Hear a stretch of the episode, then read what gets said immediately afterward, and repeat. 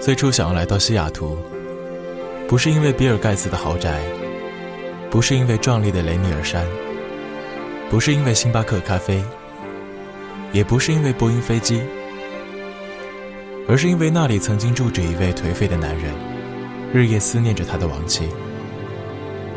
这是电影中虚构的背景，但相信每一个看过西雅图不眠夜的人，都愿相信这是真实的，发生在西雅图的故事。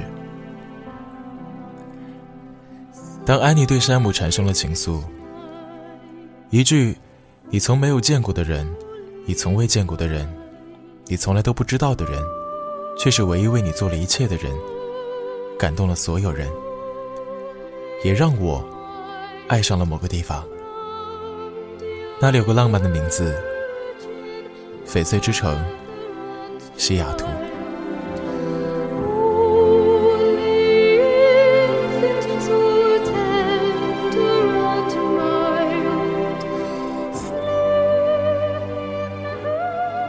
背起行囊，一路奔走，和世界做朋友。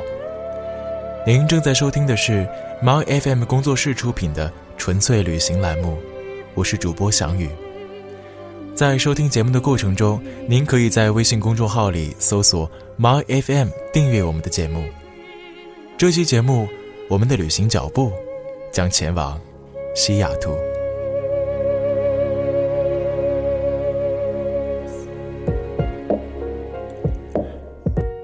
提到西雅图，除了浪漫。实在找不出更合适的字眼来形容它。曾经因为电影《西雅图夜未眠》而名声大噪的浪漫形象，并没有被当作观光的号召，甚至在市区也找不到相关的产品或是电影海报的图像标志。但是，西雅图所散发出来的气息，还是脱离不开浪漫的味道。这里不是威尼斯。但处处可见到蓝湖汪洋。这里不是赌城，却可以做着淘金的美梦。这里不是巴黎香榭大道，那咖啡飘香浪漫的气氛却丝毫不减。这是一种自然的呈现，没有经过媒体包装，也没有刻意炒作的商业文化。这里只是一个纯粹的热闹的城市。于是，一个人的行走不再孤单，这会是一段全新的旅途。走在大街上，看着派克市场那些充满活力的鱼贩们，卖力的吆喝和精准的甩鱼动作；远方宽阔大道的七十号码头，至 Main 街的五十号码头之间一厘半的海滨大道上，露天茶座的老板对着你友好的笑笑，会有一种莫名的冲动。不如，旅行的脚步就停在这里好了。在西雅图的街头，遇到一位德国的朋友。临走前，他告诉：第一步重要的是方向，而不是你步子的大小。回首看看自己走过的路，无论离开原点有多远，似乎都是朝着同一个方向前进的。但是跟随着自己的心。走一段只属于自己的路。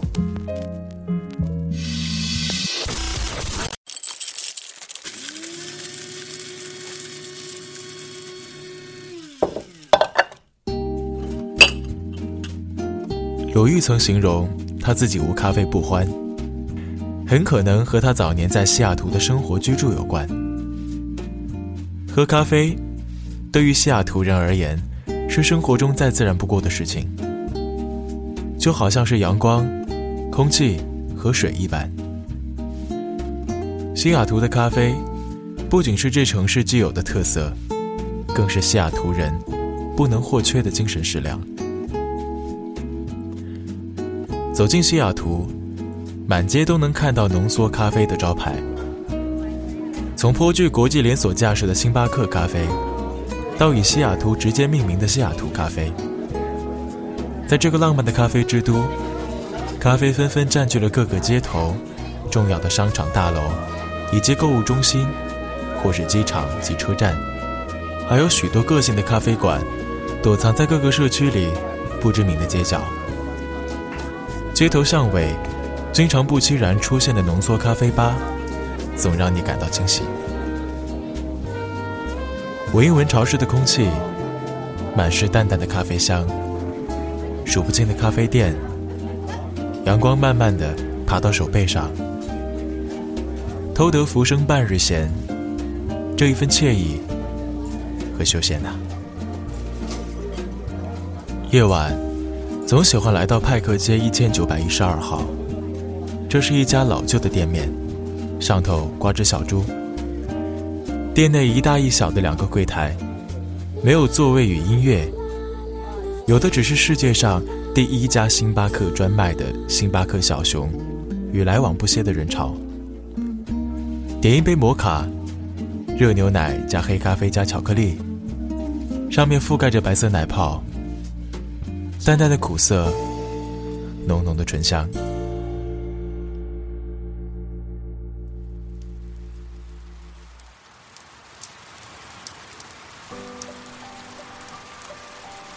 爱上西雅图的原因有很多，其中一个便是它九个月的雨季，一年两百多天的阴雨，让来到这里的人多多少少都沾染上了些文人的忧郁。连绵不断的雨水冲刷着自己的心情，这时格外的想到西雅图中央图书馆转一转。在西雅图读书的同学曾开玩笑说：“都说西雅图是全国最聪明的城市，很大的一个原因就是因为雨天没地方去，只好泡在图书馆了。另外，还有西雅图亚洲艺术博物馆。”站在十一层、五十六米高的玻璃和钢铁组成的建筑里，眼前是琳琅满目的书籍，窗外是缠绵悱恻的小雨，耳边则是一位不知名的西雅图歌手略带慵懒的声音，就像是这座城市的格调，热闹却又优雅，积极向上却不乏安逸，真是个想让人留下来的地方。记得来的时候是一个明媚的晴天。走在街头，人们对着我和善的微笑。离开的那天，同样的机场，刚刚下过一场雨，天空仍有些阴沉。一个人背着大大的旅行包，多多少少有些失落。蓦地想起，临走前在那家咖啡店留言簿上写下的一段话。一颗漂泊的心，能够容纳多少离愁别绪？一朵积雨的云，能够积攒多少雨滴？漫天满地的云和雨，迷茫的让人有些心疼。飞机起飞，望向云端。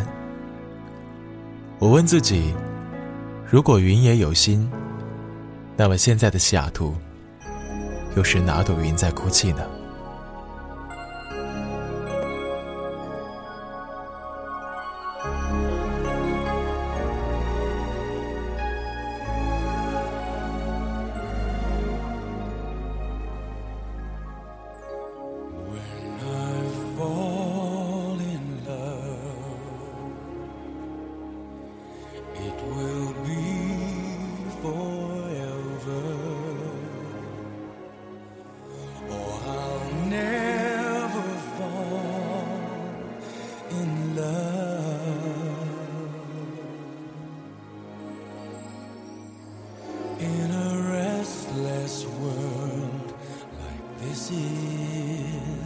？Love is ended before it's begun, and too many moonlight kisses seem to cool